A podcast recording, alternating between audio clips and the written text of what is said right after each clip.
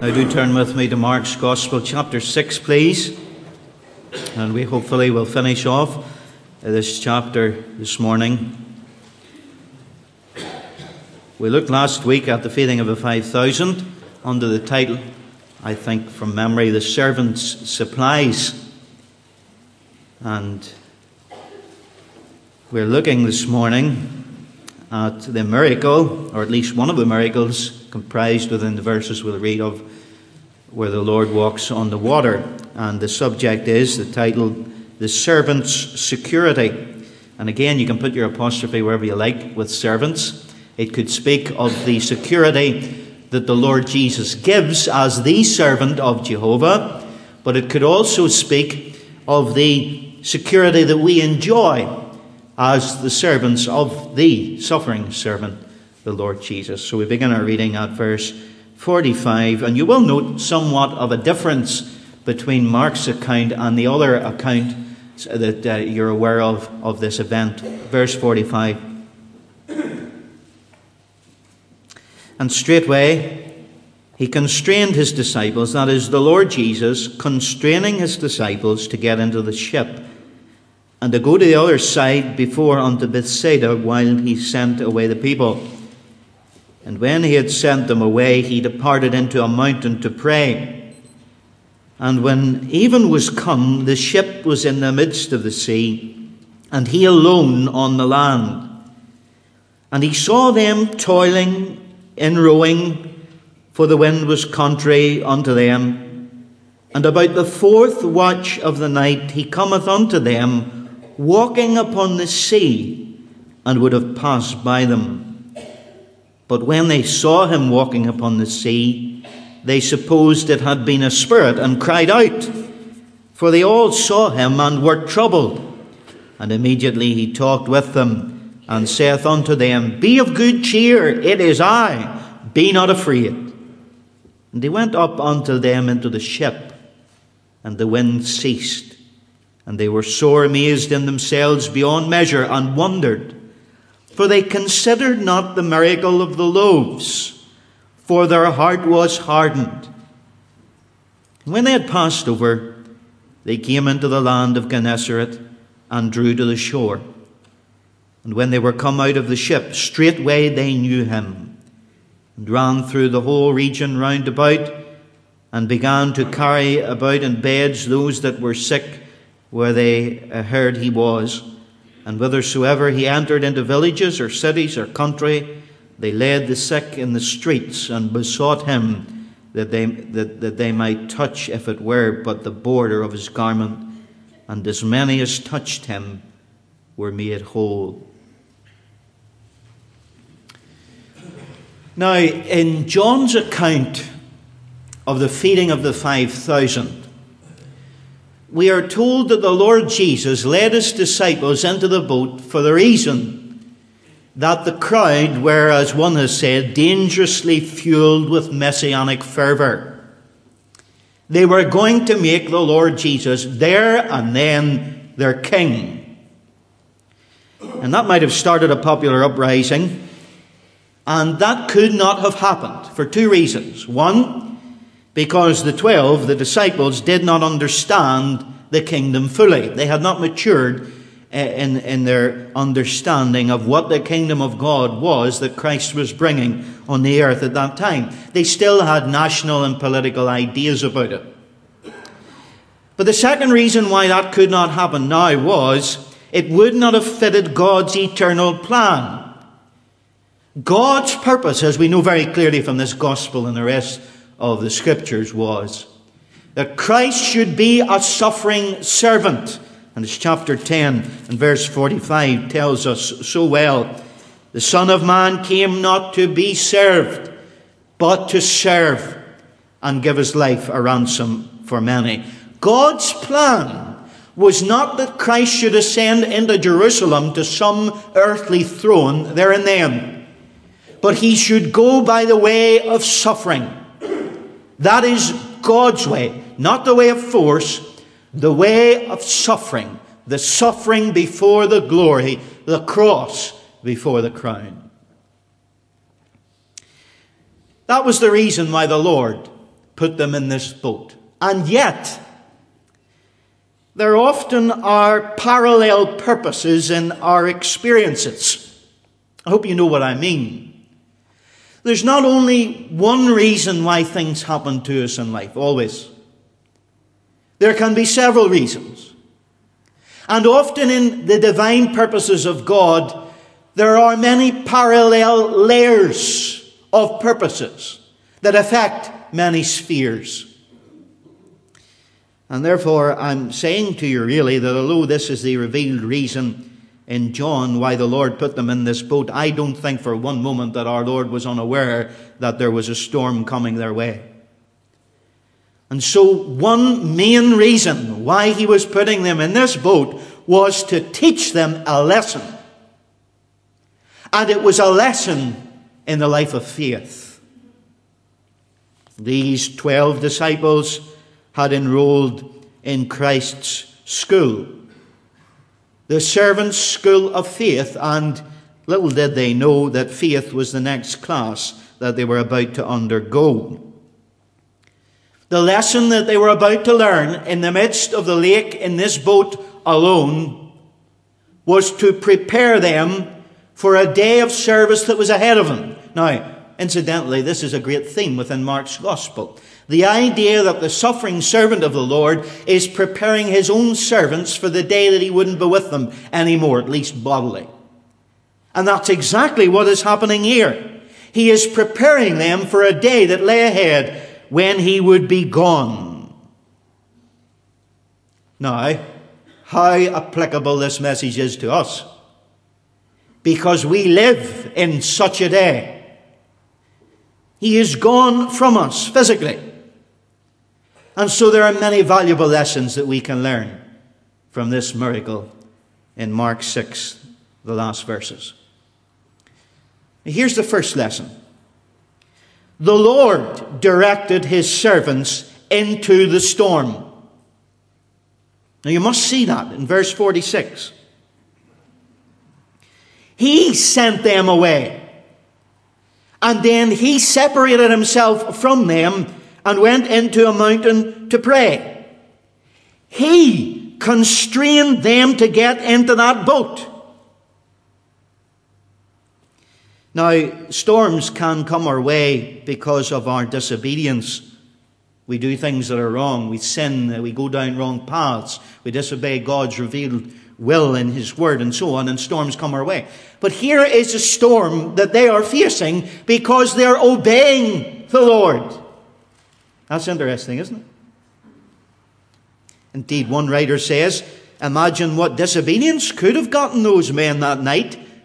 Perhaps a full stomach, a warm bed in someone's home, and an opportunity to regale their hosts with the stories about Jesus. It may well have been that disobeying the Lord in this matter could have been more comfortable and easy for them. But they obeyed. And by obeying, they faced a storm. Now remember where they'd come from. A wee while ago, you will remember near the beginning of this chapter, they had experienced the Lord's power in their own uh, ministry. They had a successful mission, healing and, and teaching and, and doing mighty works. And then, of course, they had shared in the miracle of the 5,000. And remember, the Lord gave them the loaves uh, to distribute among the people. And so they had experienced in their spiritual pilgrimage a high, a peak, a zenith. Now, the Lord, the wise master, knew that they were in a dangerous zone.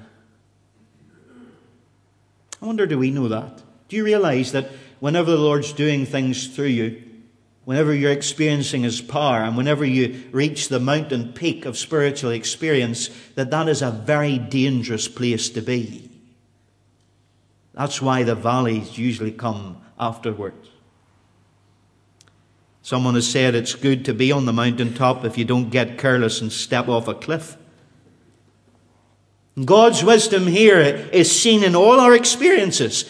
He knows, even if we don't, that blessings must be balanced with burdens and battles and buffetings. And so the Lord led his disciples into this boat, into a storm. Now, please remember that we've already been in a storm with the disciples in this gospel. And incidentally, the Lord led them there as well. And it was also following a very exciting day in chapter 4, a, day of teaching. And here again, after one of the greatest miracles that our Lord Jesus performed, remember it's the miracle that's in the four Gospels, they experience one of the greatest storms that we read of in the whole of Scriptures. And that is often the way. We read in Acts chapter 4 something very similar, and it's interesting to note the parallels. The storm of official persecution from the government began after the disciples had won how many converts on the day of Pentecost? 5,000. Not interesting? 5,000 souls saved, 5,000 people fed and then the storm comes. Someone has said perhaps while they were in confinement, that is, the apostles in prison after Pentecost, they may have recalled the storm that followed the feeding of the 5,000, and they must have encouraged themselves with assurance that Jesus would come to them and see them through. See, that's what it's all about. Each new experience of testing is what it is to be in the school of Christ, the school of faith. And each new experience demands of us more faith, and with that more faith, we grow to be able to face greater experiences. Now, the first storm that the disciples experienced in Mark's gospel, they had the Lord in the boat with them. And they were afraid then. And yet the Lord was there.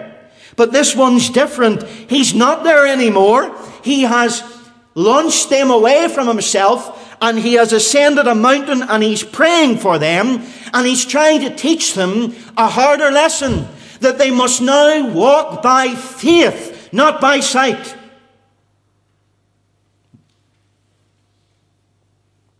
He was preparing them for the day when he would have ascended to heaven and would no longer be bodily with them. Now, let's not try and create some kind of facade here. We all know that tests of faith are not easy. And we, more often than not, run away from them.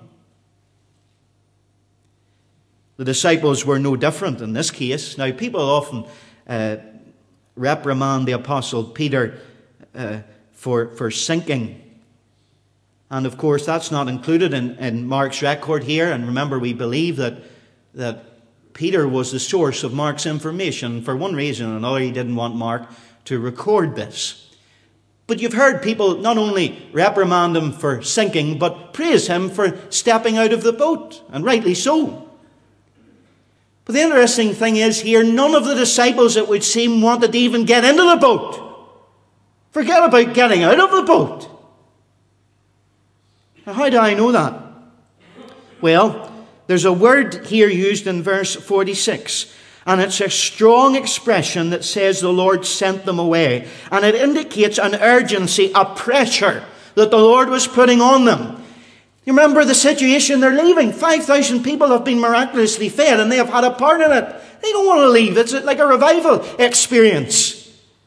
And the Lord pushes them, forces them to get into this boat and it could actually mean, perhaps, that he actually shoved them off from the shore.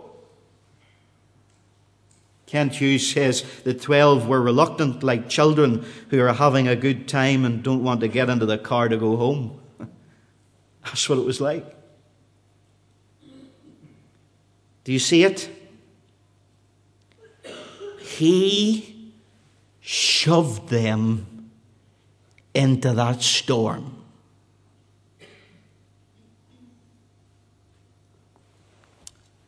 something else. It's found in verse 47 and 48, the beginning. When evening was come, the ship was in the midst of the sea, and he was on alone, alone on the land, he saw them toiling and rowing, for the wind was contrary unto them. Here's the second point. The Lord interceded for his servants from on high. He directed his servants into the storm. He ascended the mountain and interceded for them from on high. Now, there's two ideas here, I believe. One, prayer. Two, priesthood. We see, first of all, obviously, the importance of prayer. And we've seen this already in the life of the servant of Jehovah. After a spiritual high, what does he do? He gets on his knees before God and prays. Now, that's often something we do before spiritual highs when we're asking for them. Lord, bless us. Lord, use us. And then when he does it, how many times do we actually then get on our knees afterwards? Thank God for blessing us. And indeed pray that God will bless us all the more.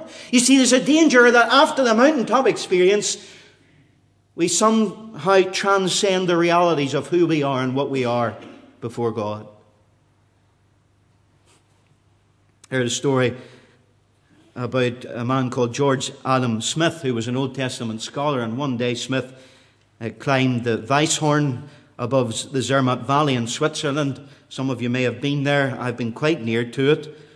And he went up there with his guide, and they made the ascent on the, the sheltered side of the mountain. And when they got to the top, he was so exhilarated with the thought that, that, that he had climbed it and the view, the panoramic wonder before him, that he forgot about the gale. And he threw his arms in the air and, and shouted with exhilaration. And the guide grabbed him, pulled him down, and said, On your knees, he shouted, You're only safe up here when you're on your knees. What a lesson. We are only safe in mountaintop experiences when we're on our knees. The Lord was regularly on his knees. We know from this gospel that, that his ministry began in prayer. That's why we have there in chapter 1 that mention in verse 35 of him praying. It's at the start of Mark's gospel to emphasize that the secret of a life of service before God is seen in his son as the servant, a man before him in prayer. But we see that that very full day of ministry in Mark chapter 1 began with prayer. And here we have the conclusion of another very full day of ministry. And what's the Lord doing? He's on his knees again at the end of the day. You might say, did he not deserve a break?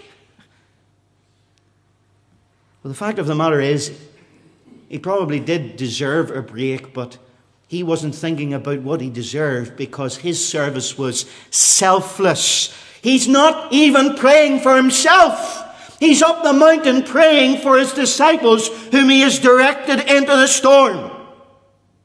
But you do see how important prayer is, don't you? When we're serving the Lord. But here's the second thought priesthood. Now, in chapter 3 and verse 13, we saw the Lord, at least it's implied, it's certainly recorded in the other Gospels, he's a, on a mountain again. And it's just before he chooses the 12 disciples. And we know from the other gospel records that he spent that whole prior night in prayer. So he was praying in a mountain before he chose the 12. And now we see him here in chapter 6 praying up a mountain before he tests the 12. What a wonderful picture we are given by Mark. Think of it. Here they are in the low valley of the, the lake. A storm is about to envelop them. But here we have Christ up on high, praying for his servants who are below, struggling. Do you know that sea in the Bible always speaks of separation? He is on the land, there in the sea. Now think of these lovely words in the light of that thought of priesthood. Verse 48 He saw them toiling in rowing, for the wind was contrary unto them. He saw them.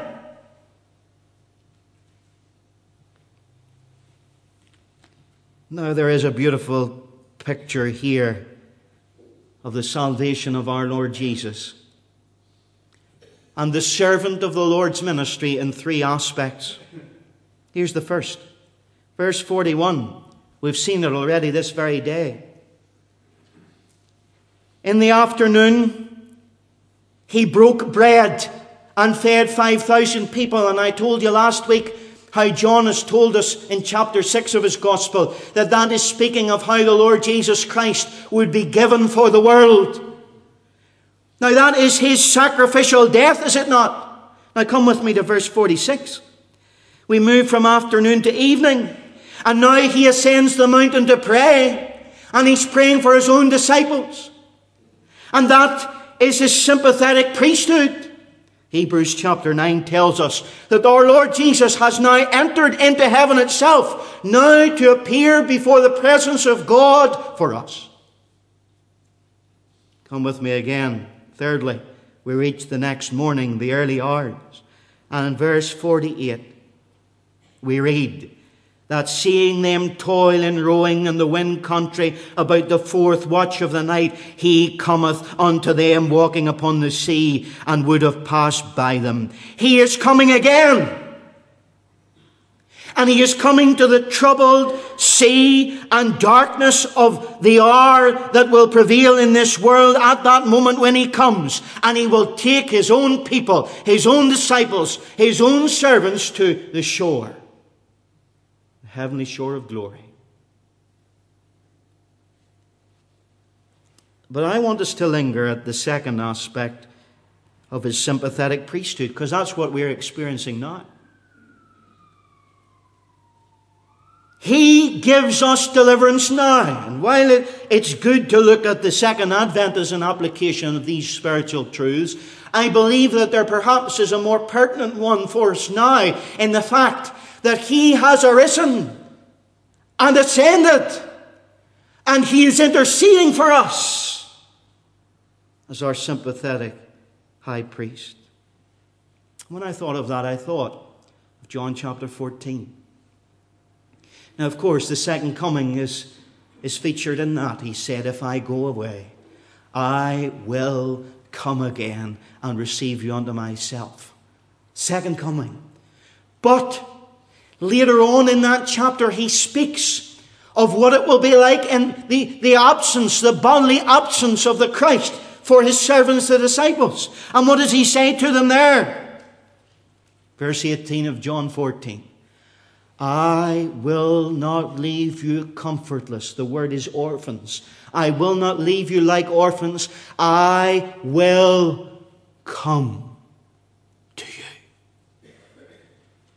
And then, greater than that, perhaps, in verse 23 of chapter 14 of John, Jesus says, If a man love me, he will keep my words, and my Father will love him. And we, Father and the Son, will come unto him and make our abode with him. He was preparing his servants for his ascension, and he wants them to have faith to weather the storms. Though they would be without his bodily presence, they would not be without his presence. Are you getting it?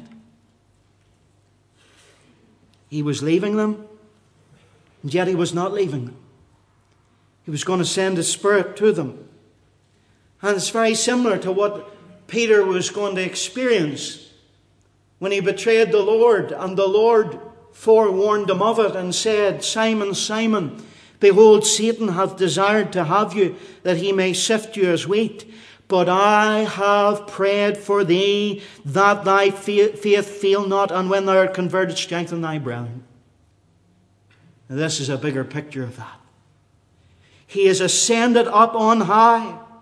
And Christ, our great high priest, looks down upon us in our storms. He sees us toiling and rowing. He sees all the winds that are contrary to us.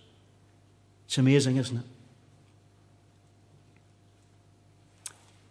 I don't know whether you've ever been in a maze or not, a literal maze, not the prison now.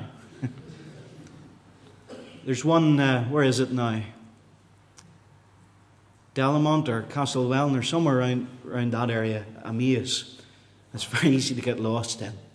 But you know the way to know how to get out of a maze? It's to have someone stand on a hill up high and they have it all worked out. Does that help you? For he is ascended on high. We're in the storm. Everything's contrary to us. But he sees it all. He knows the end from the beginning. And I love how Michael Bruce put it in the 18th century in his hymn. It goes like this Where high the heavenly temple stands, the house of God not made with hands, a great high priest our nature wears, the guardian of mankind appears. Though now ascended up on high, he bends on earth a brother's eye.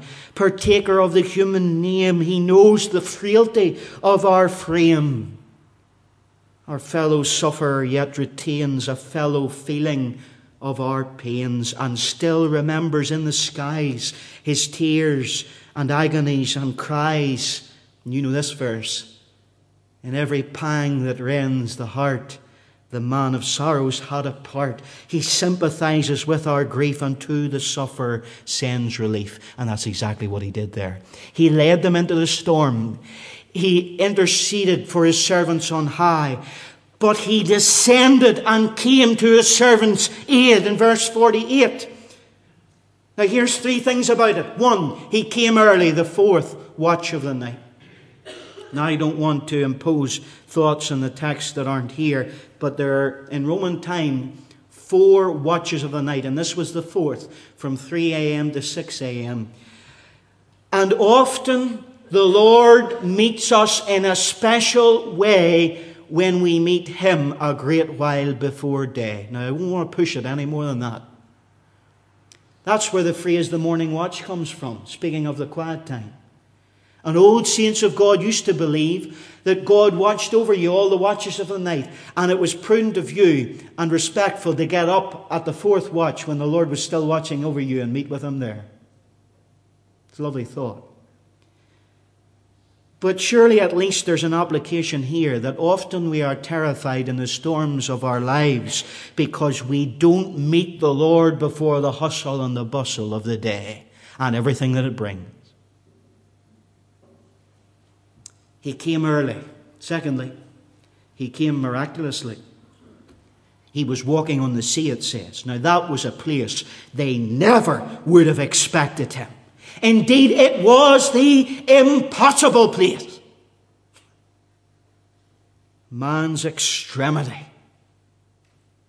God's opportunity. And God loves to reveal himself in our seemingly impossible circumstances and predicament. He came early, he came miraculously, and thirdly, he came mysteriously. Verse 48 and 50 at the beginning says that the Lord would have passed by them. Now, that is best understood as meaning he would have passed alongside them. It actually means not that he was going to miss them, but he was going to draw along beside them, but he couldn't. You know why? Because of their fear. They were so terrified that he just couldn't approach them at that moment. And their fear and their lack of faith hindered him helping them. Imagine it. They thought he was literally a phantasma. That's the word used. It speaks of a, a water ghost. That's what they thought he was. These were fishermen. All their superstitions and, and folklore came to the, the brim of their minds. It's one of those ghosts we've always heard about. as Jack was telling us about the moon, in all likelihood, this, this strong windstorm had blown all the clouds away. And it was also the time of Passover. Now, the time of Passover is the time of the full moon. So there was a Passover moon and no clouds, and they're seeing this eerie figure stepping on the waves. These are experienced fishermen who never saw anything like this, and he's illuminated by this, this full moon. How would you have felt?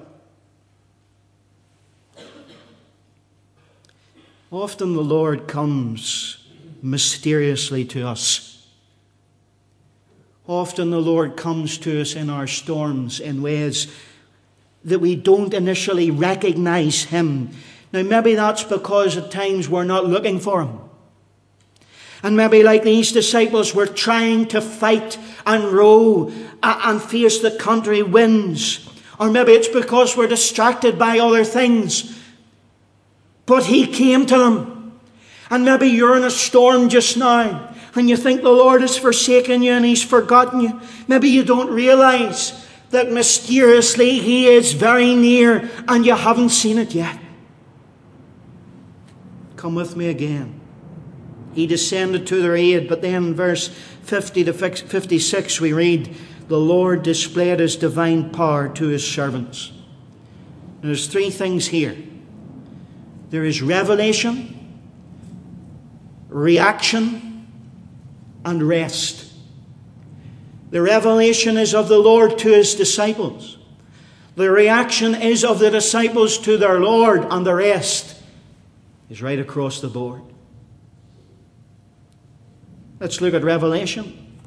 He comes to them mysteriously.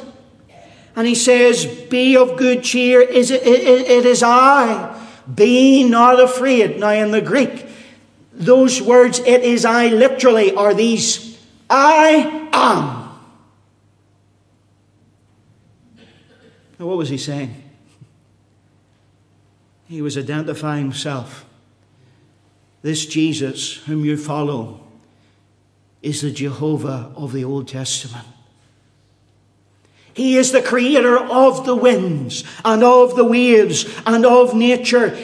Only God, Job 9 8 tells us, spreadeth out the heavens and treadeth upon the waves of the sea. And from Matthew's account of this event, we know that at the end of this miracle, the disciples came and worshipped him and said, Of a truth, thou art the Son of God.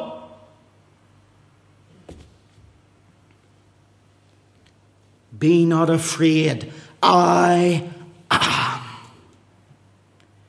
Now, what would be not afraid and I am have conjured up in their minds? I'll tell you.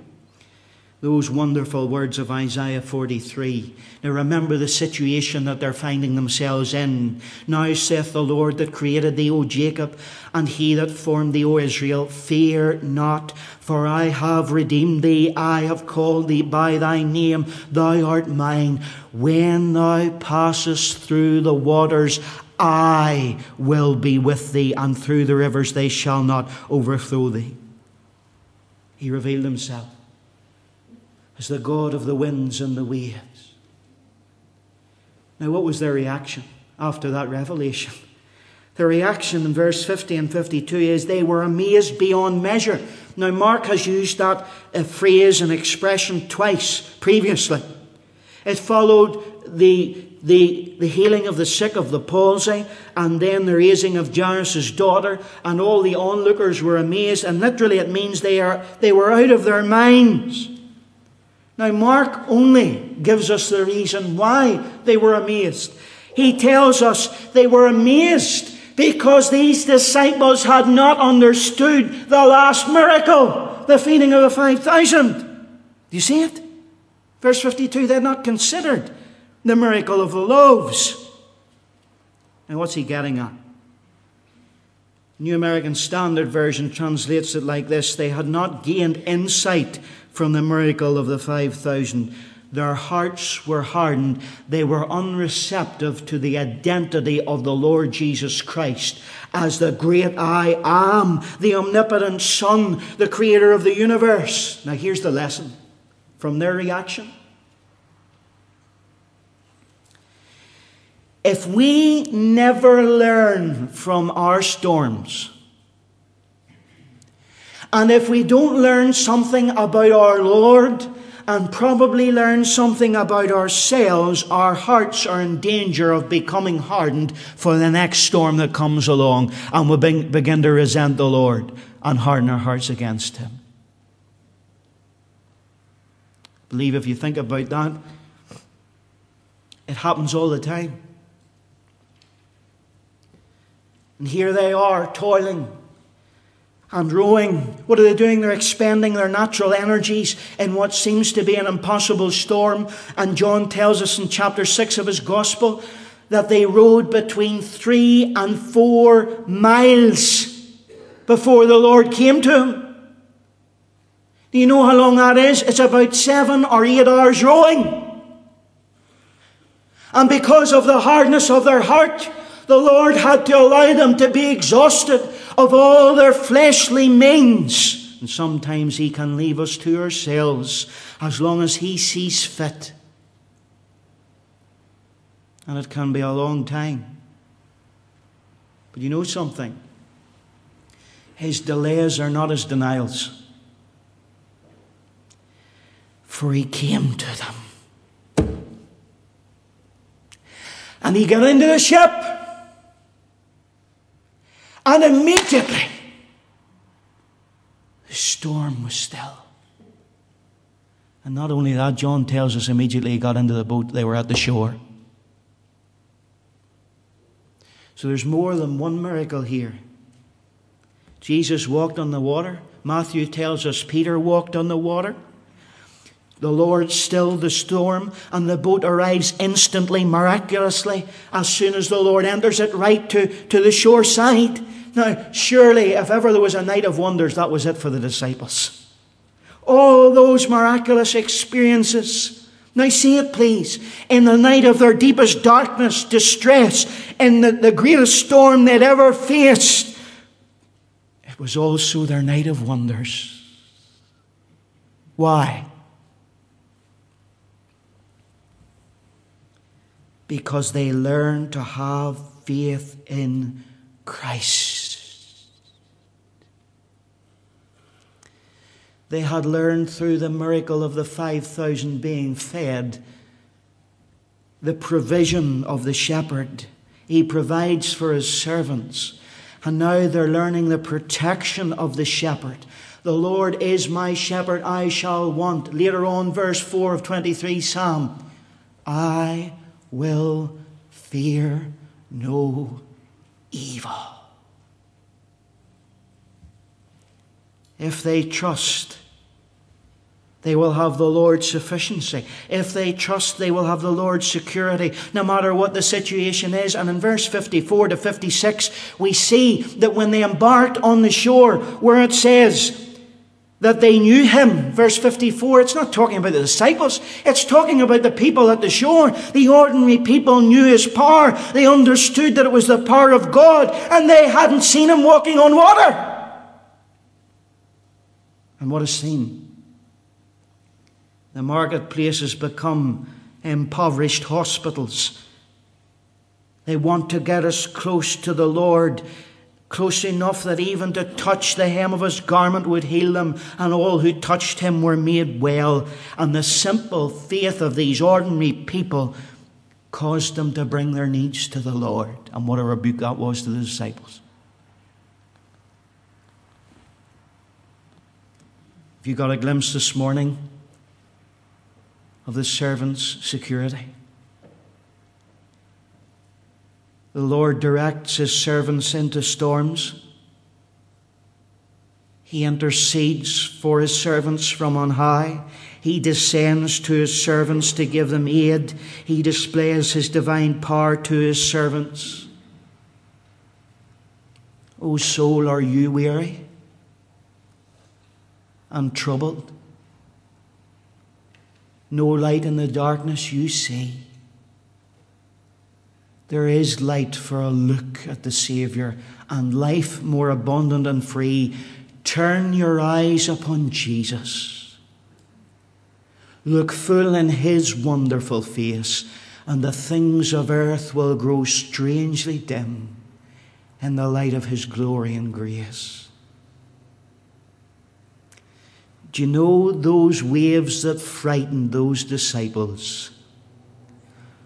were stepping stones, they were stairs to bring him near. May you let him near in your storm, that all might be still.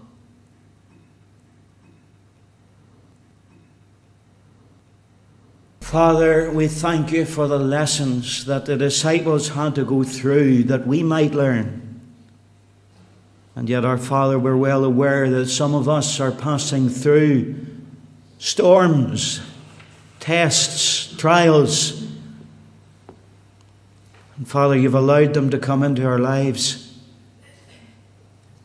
And you would that they should strengthen our faith and they should be stepping stones to bring Christ near, even in the waves. Lord, may every one of your children here today, whatever they're passing through, though it might be mysteriously, may they miraculously know the presence of the Lord Jesus drawing alongside. May his presence come into their boat. May peace be still. May they experience a little bit of that heavenly shore, even here and now, through the sympathizing priesthood of the man at your right hand. We thank you for these rich truths. May they truly feed our souls for good. Amen.